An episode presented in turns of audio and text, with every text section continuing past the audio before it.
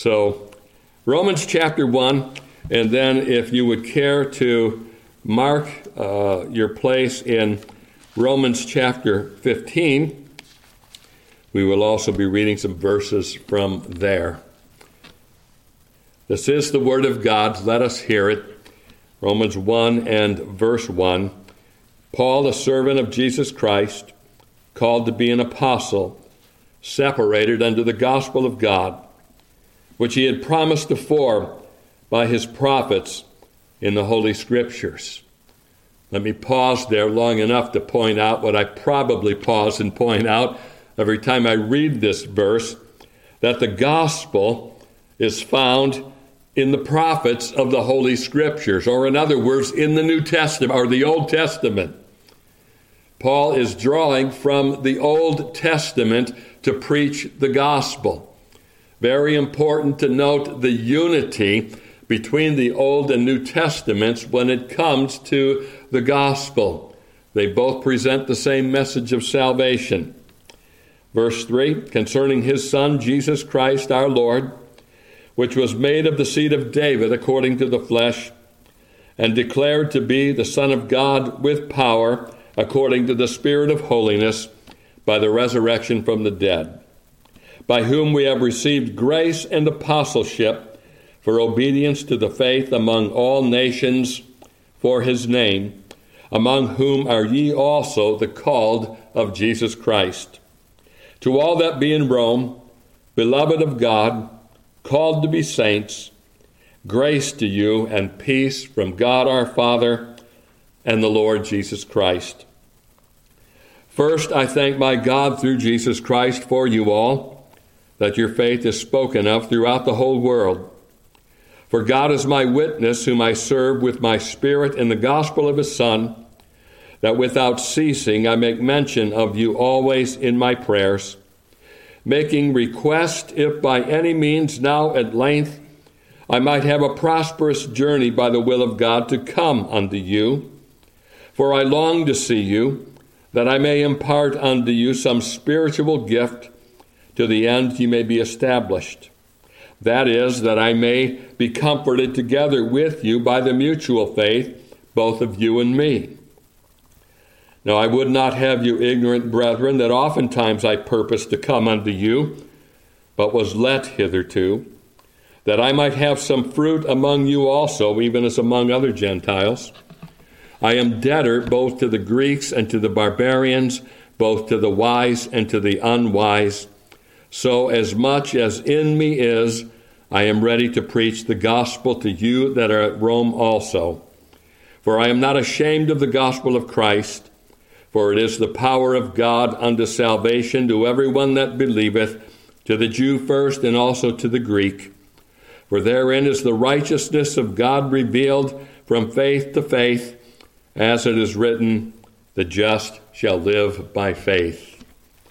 And then if you would turn over to chapter 15, we'll read a section from this chapter beginning in verse 23. Where Paul writes, but now having no more place in these parts, and having a great desire these many years to come unto you, whensoever I take my journey into Spain, I will come to you. For I trust to see you in my journey, and to be brought on my way thitherward by you, if first I be somewhat filled with your company. But now I go unto Jerusalem to minister unto the saints, for it hath pleased them of Macedonia and Achaia to make a certain contribution for the poor saints which are at Jerusalem. It hath pleased them verily, and their debtors they are. For if the Gentiles have been made partakers of their spiritual things, their duty is also to minister unto them in carnal things. When therefore I have performed this, and have sealed to them this fruit, I will come to you, I will come by you into Spain. And I am sure that when I come unto you, I shall come in the fullness of the blessing of the gospel of Christ. Amen. We'll end our reading in verse 29 in chapter 15, and we know the Lord will add his blessing to the reading of his word for his name's sake. Verse 29 in particular, I am quite sure that I have referenced this verse often from this pulpit here. I do not think I have ever actually preached on it. Look at what it says, verse 29. And I am sure that when I come unto you, I shall come in the fullness of the blessing of the gospel of Christ. Even though Paul had never been to Rome at the time he wrote this letter, he did have a strong desire to visit there. He makes that desire known to them in chapter 1. He says, Now I would not have you ignorant, brethren, that oftentimes I purposed to come unto you, but was let hitherto. So he had the desire to go to Rome. He had never been there. This desire is also expressed again near the end of the letter, and that's why we read from chapter 15. So in verse 23, Paul writes, But now having no more place in these parts, and having a great desire these many years to come unto you, whensoever I take my journey into Spain, I will come to you. So you see how in the beginning of the letter, how near the end of the letter, he emphasizes his desire to be with them and to be with them in person. What I'd like to call your attention to, however, is that in verse 29, Paul expresses not merely his desire to come to them, but he also expresses confidently the manner in which he would come to them at Rome. And so he writes, And I am sure that when I come unto you, I shall come in the fullness of the blessing of the gospel of Christ. Underscore that phrase, the fullness of the blessing of the gospel of Christ. Whenever I have occasion to make reference to this verse, and I told the people in Orlando this, and I told the people in Santo Domingo this, that whenever I make reference to this church, I tell the people in my congregation to either write my name or write my initials next to that verse, so that whenever you read it, you will remember to pray for me in connection with that verse. I wonder how many people here have my initials next to that verse. Could it be that you have gotten new Bibles since the last time I called on you to do this? And now I call on you to do it again. Just make a note in the margin or at the bottom. Write my name, write my initials there. And in Orlando and in Santo Domingo, I recommended to both congregations that they write the name of their pastor in the margin next to that verse that makes reference to the fullness of the blessing of the gospel of Christ. I dare say that this is what every minister of the gospel should want for his ministry, and this is what every congregation should desire of their preacher.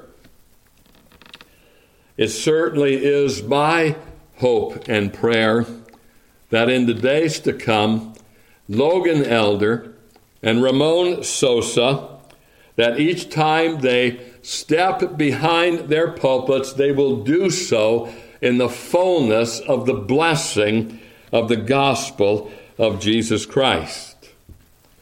That is my hope for every minister, really every minister in our denomination and beyond, that they would step behind the sacred desk in that manner, in the fullness of the blessing of the gospel of Christ. Be they ever so young in the ministry, be they ever so ancient in the ministry, that is something they should desire and something that each congregation should desire for their pastor. So for a minute or two this afternoon, I want to look at this text just a little bit and analyze it before you under three headings. Again, the words of the text, I am sure that when I come unto you, I shall come in the fullness of the blessing of the gospel of Christ. Let's think first of all on the meaning of the fullness. What is Paul talking about when he says the fullness of the blessing of the gospel of Christ? And this gives rise to a question. And it's a question that I posed to the congregations in these two places, as well as to their ministers. Let me pose the same question to you. It's really very simple, but one worth contemplating. The question is simply this: how blessed are you? How blessed are you in the gospel? What all do you have in Christ? What has salvation brought to you? What are your long-term prospects for the future? And by future, I mean not only your future years, but I mean your after-this-life future. And even beyond that, your after-this-world future. For this world is coming to an end. Truth told, you are blessed with all spiritual blessings in heavenly places in Christ. And those blessings include his sovereign choice of you. They include the prospects of being holy and without blame before him in love. That's in Ephesians 1:4. Can you begin to fathom that? You and me, us, poor, vile, guilty, hell-bound, hell-deserving sinners, being in the presence of he who is altogether holy and being in his presence without blame. Oh my, we are bountifully blessed, aren't we? You've been adopted into his family. Again from Ephesians chapter 1, verse 5, having predestinated us unto the adoption of children by Jesus Christ to himself, according to the good pleasure of his will. He has made you accepted in the beloved, Ephesians 1:6. Do you find those words easy to gloss over? Think about that for a moment. He accepts you. Where others may not, where those among your peers or those that you work with, those in the atheist world who may have great contempt for you, far more important to know that God accepts you. And what's more, as followers of Christ, nothing can ever separate you from his love. Neither death nor life, nor angels, nor principalities, nor powers, nor things present, nor things to come, nor height, nor depth, nor any other creature shall be able to separate you from the love of God which is in Christ your Lord. Romans 8, verses 38 and 39. His blessings include the forgiveness of all your iniquities, who healeth thee of all thy diseases, who redeemeth thy life from destruction, who crowneth thee with loving kindness and tender mercies, who satisfieth thy mouth with good things, so that thy youth is renewed like the eagles. That's from Psalm 103. And the thing I love about that catalog of blessings that are found in that 103rd Psalm is the emphasis on the word all. Bless the Lord, O my soul, and forget not all his benefits, who forgiveth all thine iniquities, who healeth all thy diseases. So we're pretty blessed, aren't we? And how we need to be reminded of it again and again. And then there's the blessing of Christ himself. And the Word was made flesh and dwelt among us, John writes, chapter 1 of his gospel.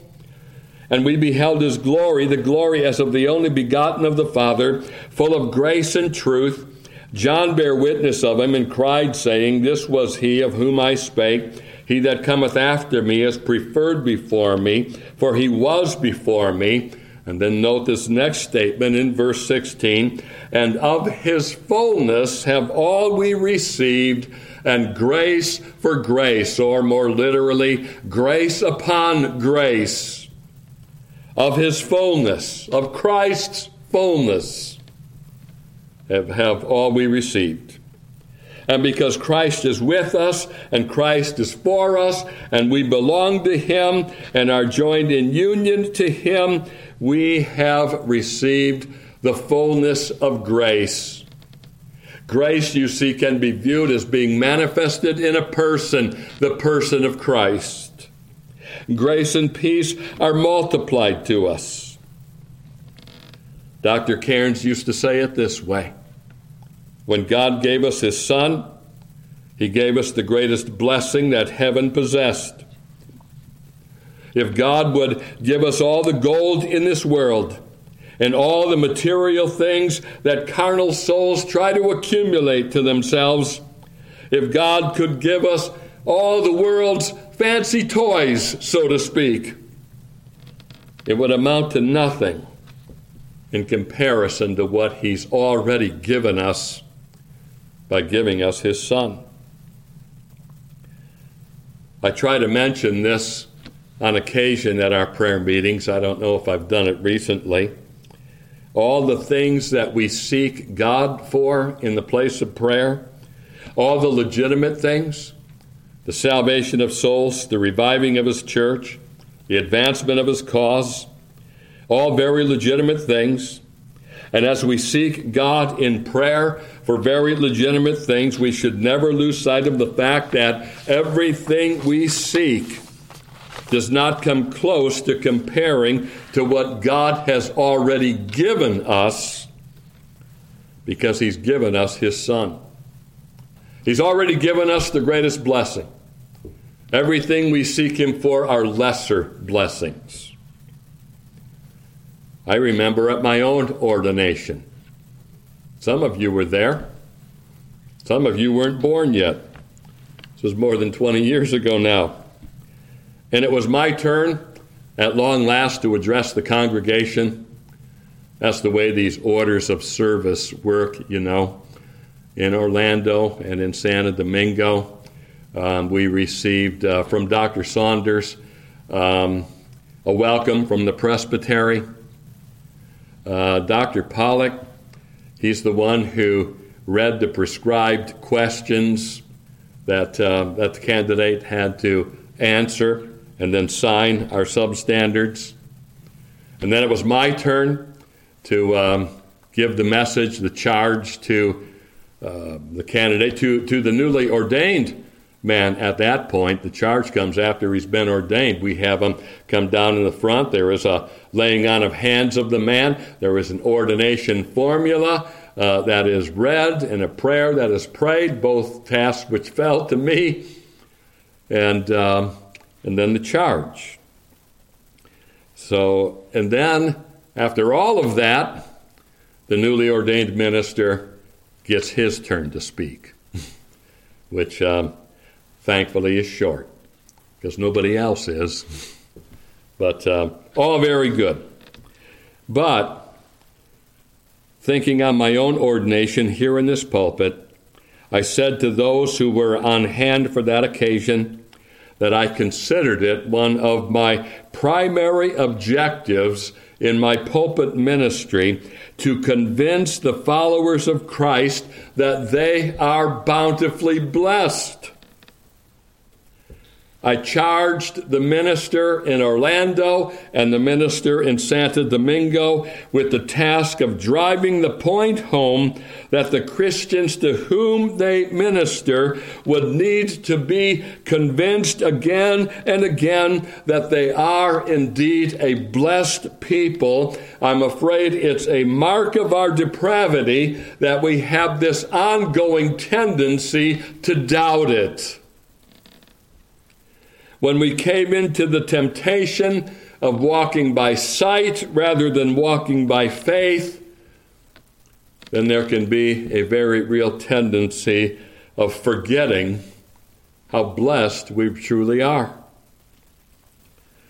The task of a minister of the gospel is in large measure to enumerate those blessings to the people of God, and preachers need to remind their hearers that their blessings are expensive blessings that cost Christ his lifeblood.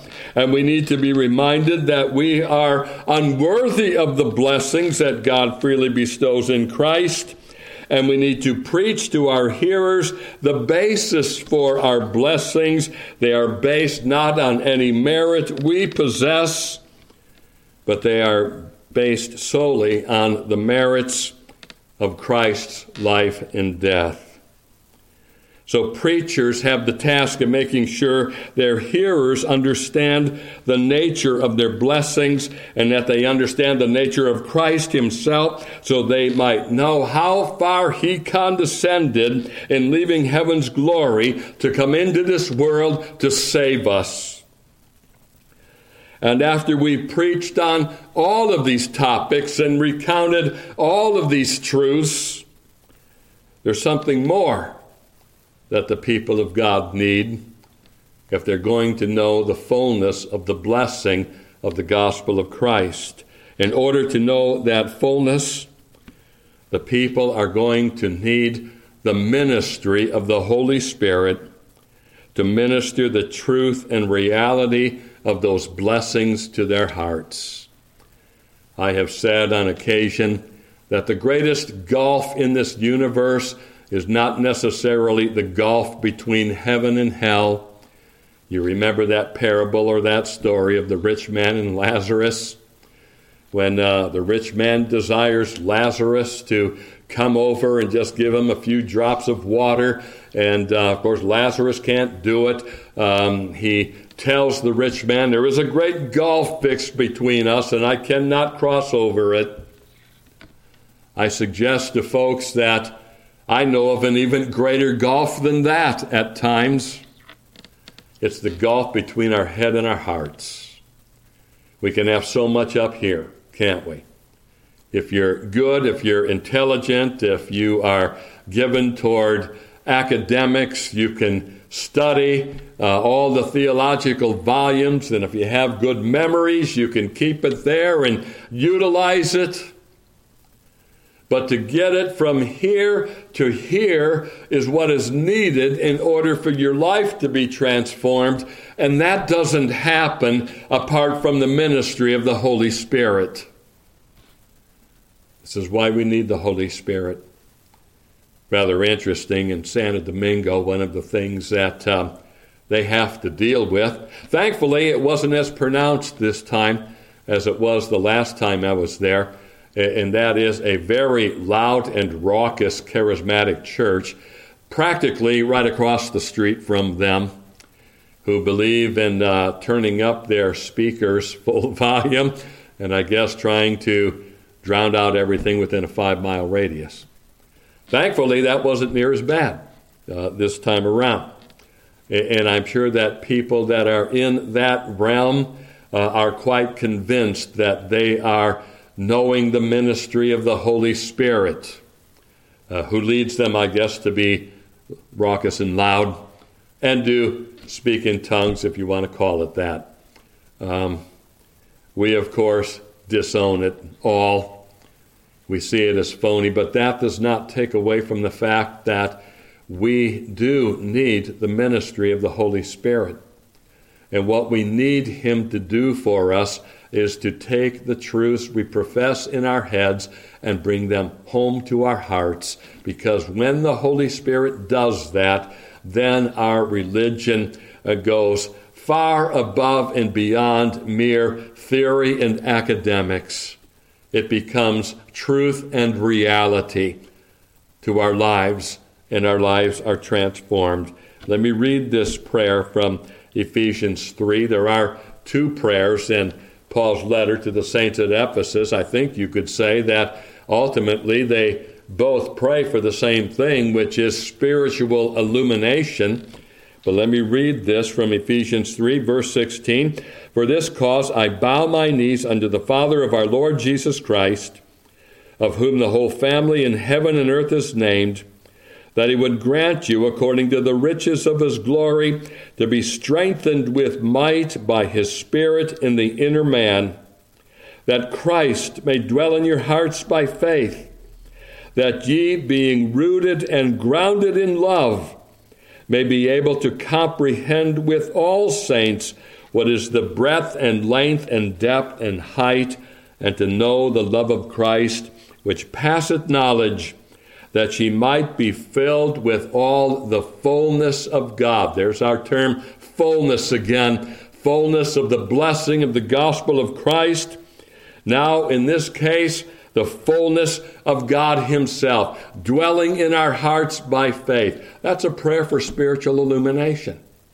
It's a prayer that your knowledge of Christ's love would be known to you in an experiential way, to the degree that your heart is filled to overflowing in the truth and reality of that love.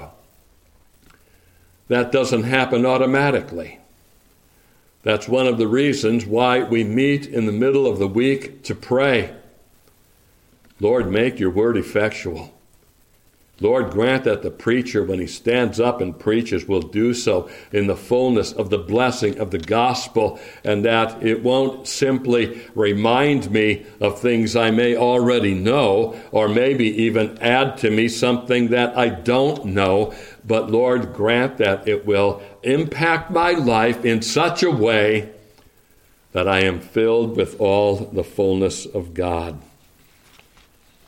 So that is the need. That is something of the meaning of the fullness. Let me hasten here just to remind you of our need for this fullness, the fullness of the blessing of the gospel of Christ. I said at the beginning, Paul had never been to Rome at the time he wrote this epistle.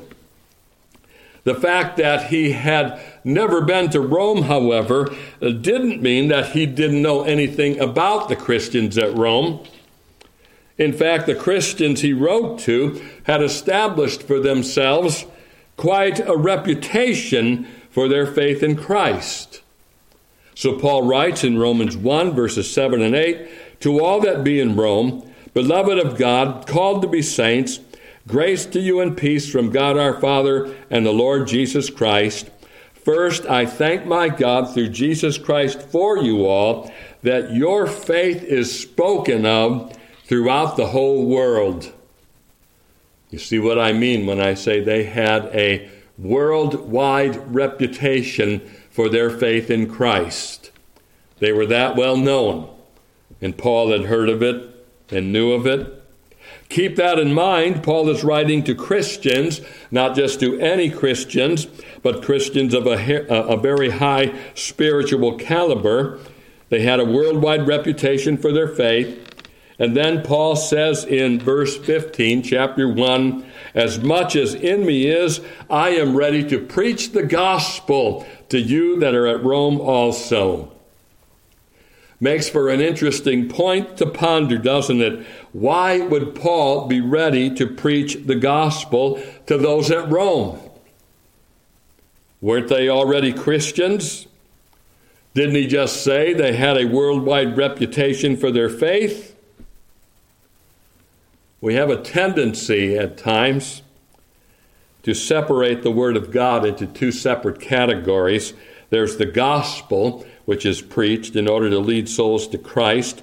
And then there's the whole counsel of God that we preach once the gospel has served its purpose and souls have come to Christ.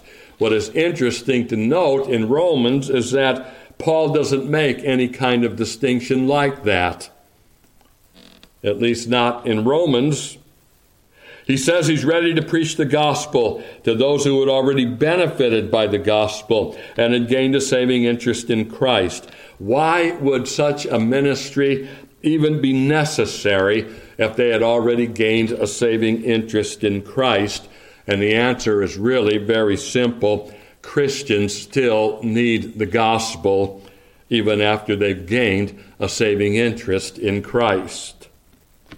The gospel is essential for your growth in grace. It's as the truth of Christ and his salvation fills and thrills your soul that you'll find the fire of devotion ignited in your heart and fanned to a blaze. We're talking about fire this morning in Sunday school in our Pilgrim's Progress discussion. What does that fire symbolize? And Alan pointed out to us, quoting from Bunyan, that it has to do with the ministry of grace in our lives. Devotion ignited in your heart and fanned to a blaze. And in the fire of that devotion, you'll be motivated by humble praise and thanksgiving to be holy as Christ himself is holy. So that's one need that we have for the ongoing ministry of the gospel. There's another reason why we need the continual ministry of the gospel, and that's because even as Christians, we continue to sin. There's no point denying it.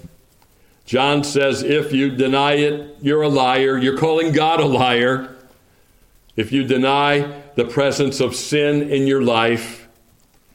Oh, hopefully the grip of sin has been broken, and in fact we're told that we are no longer under sin's dominion, but it's still there, and we know it, and we wrestle against it, and Paul especially goes into some detail about that in Romans chapter 7, where he says a little later in that chapter, I know that in me dwelleth no good thing, for the will is present with me, but how to perform that which is good I find not. For the good that I would I do not, but the evil which I would not, that I do.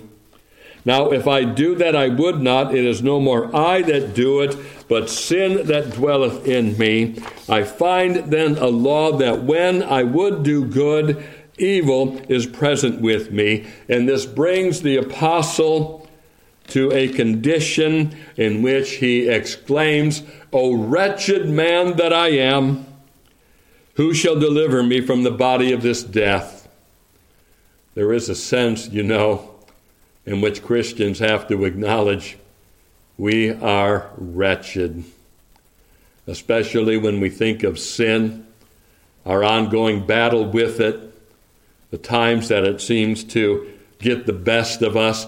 O wretched man that I am, who shall deliver me from the body of this death? And because of that ongoing battle with sin, it becomes necessary then for preachers, and I charge Logan and I charge Ramon with this, never cease to preach hard against sin. Our task as preachers is to expose it and condemn it and warn our people about it. But then we must also do what Paul does. He shows how the gospel gives us victory over sin. After describing this intense inner struggle that makes him wretched, he then goes on to preach the solution which is found in the gospel of Jesus Christ. I pointed out that sometimes our Bible's divisions into chapters can become a form of distraction to us. That is a man-made device, dividing the Bible into chapters and verses. That was not the work of the apostles. We don't look at that as being inspired of God. Sometimes it's a useful tool. Sometimes it's a distraction. We need to keep ever in mind that after we have read of all of these things that contribute to Paul being a wretched man, then there comes the statement in chapter 8 and verse 1, there is therefore now no condemnation to them which are in Christ Jesus, who walk not after the flesh but after the Spirit. Here is a major factor then in how we gain the victory over this internal struggle. It begins with no condemnation. And the reason there's no condemnation is because there's already been condemnation. Christ was condemned in your place. Christ was the propitiation for your sins. and Logan and Ramon. Make sure your people know what propitiation means. And I hope that you folks know. You should. Especially homeschool moms. No excuse for your children not to know this, Mom. You teach it to them. What propitiation means. Christ has appeased God's wrath and satisfied justice. So there is ongoing need for the gospel of Christ. We need it to grow in grace. We need it because we still sin. And it draws us back to God through Christ, who is the propitiation for our sins.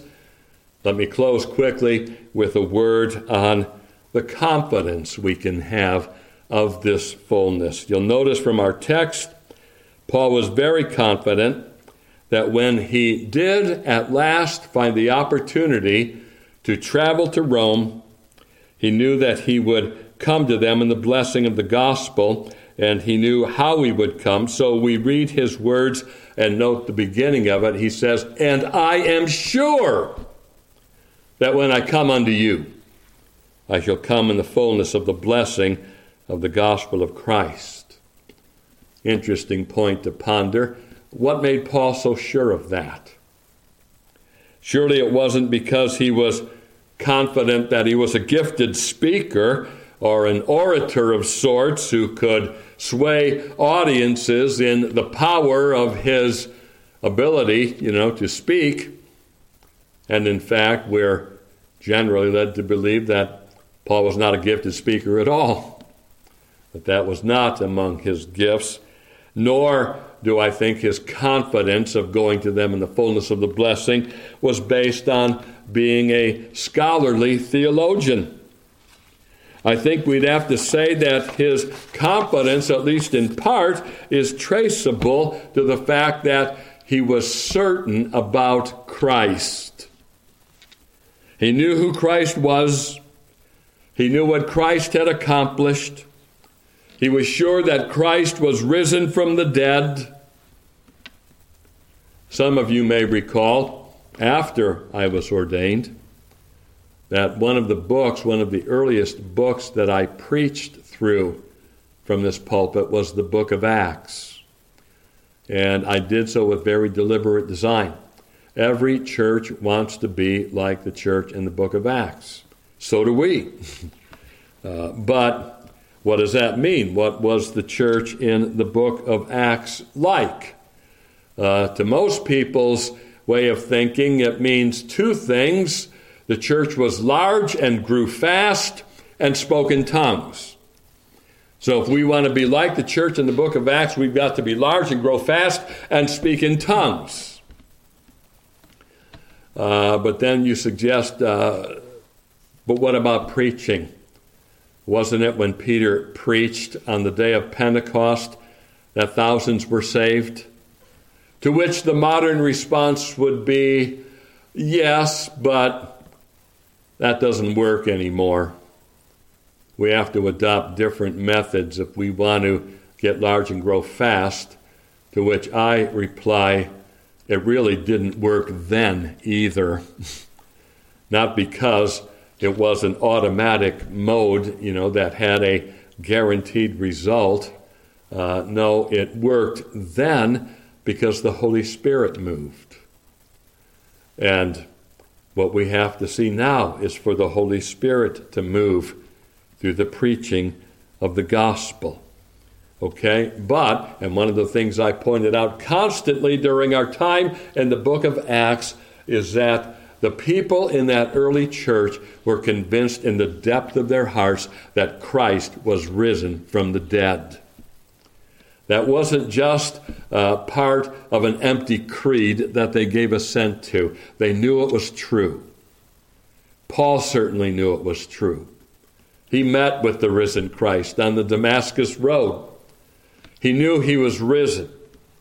And because they knew he was risen, you could scatter them from their homes. You could arrest them and put them in prison. You could even execute some of them. But one thing you could not do is you couldn't shut them up. They knew Christ was risen. So they're going everywhere. preaching the gospel that was vindicated by Christ's resurrection. So Paul's confidence was in Christ, not in himself. Another contributing factor, and with this I close, and this is what really brings the matter home to all of our churches, Orlando, Santo Domingo, Indianapolis, etc., etc. After expressing his confidence, notice what Paul goes on to say in verse 30. Now I beseech you, brethren, for the Lord Jesus Christ's sake, and for the love of the Spirit, that you strive together with me in your prayers to God for me. Paul knew and appreciated what prayer could do, didn't he? I think it's fair to say that his confidence in coming to Rome in the fullness of the blessing was based on his confidence in prayer, his own prayers and the prayers of others for him. And this is why we've got to make sure that we are constantly in prayer. Doesn't happen automatically, but it does happen in answer to prayer. And if we have the desire for this pulpit ministry to manifest the fullness of the blessing of the gospel of Christ, it will come in answer to the prayers of God's people. Let's close in prayer for now. Our Heavenly Father, as we bow in thy presence now, we thank thee for the gospel of Jesus Christ and for how bountifully blessed we are in our salvation. We thank thee, Lord, for sins forgiven. We thank thee for the righteousness of Christ imputed to us. We thank thee we've been adopted into the family of God. We thank thee, O Lord, that our sins are washed away, as far away as the east is from the west, to be remembered against us no more. We thank thee that we can call upon God as our Father, and that heaven is our home. O Lord, truly we are richly blessed of thee. Forgive us, O Lord, when we doubt it. Forgive us for our failures too often to live in the light of it. We pray for the help of thy Spirit. May he minister truth and reality to our hearts so that we walk with thee in humble praise and thanksgiving, and we strive to be holy from hearts that are filled with gratitude to thee for all thou hast done. We thank thee, Lord, for what thou hast done in Santo Domingo and in Orlando. We know that these churches have been engaged for a long time in prayer, and thou hast seen fit now to answer by bringing the church in Santo Domingo into our denomination and providing a minister for them, and by raising up the man to be the next under-shepherd in Orlando. May these works be bountifully blessed of thee, dear Lord, in the coming days, and may it please thee to raise up many others, bring them to our seminary, that we may have the privilege of training them and sending them forth for the extension of thy kingdom and the building of thy church. We pray these things in Jesus' name. Amen.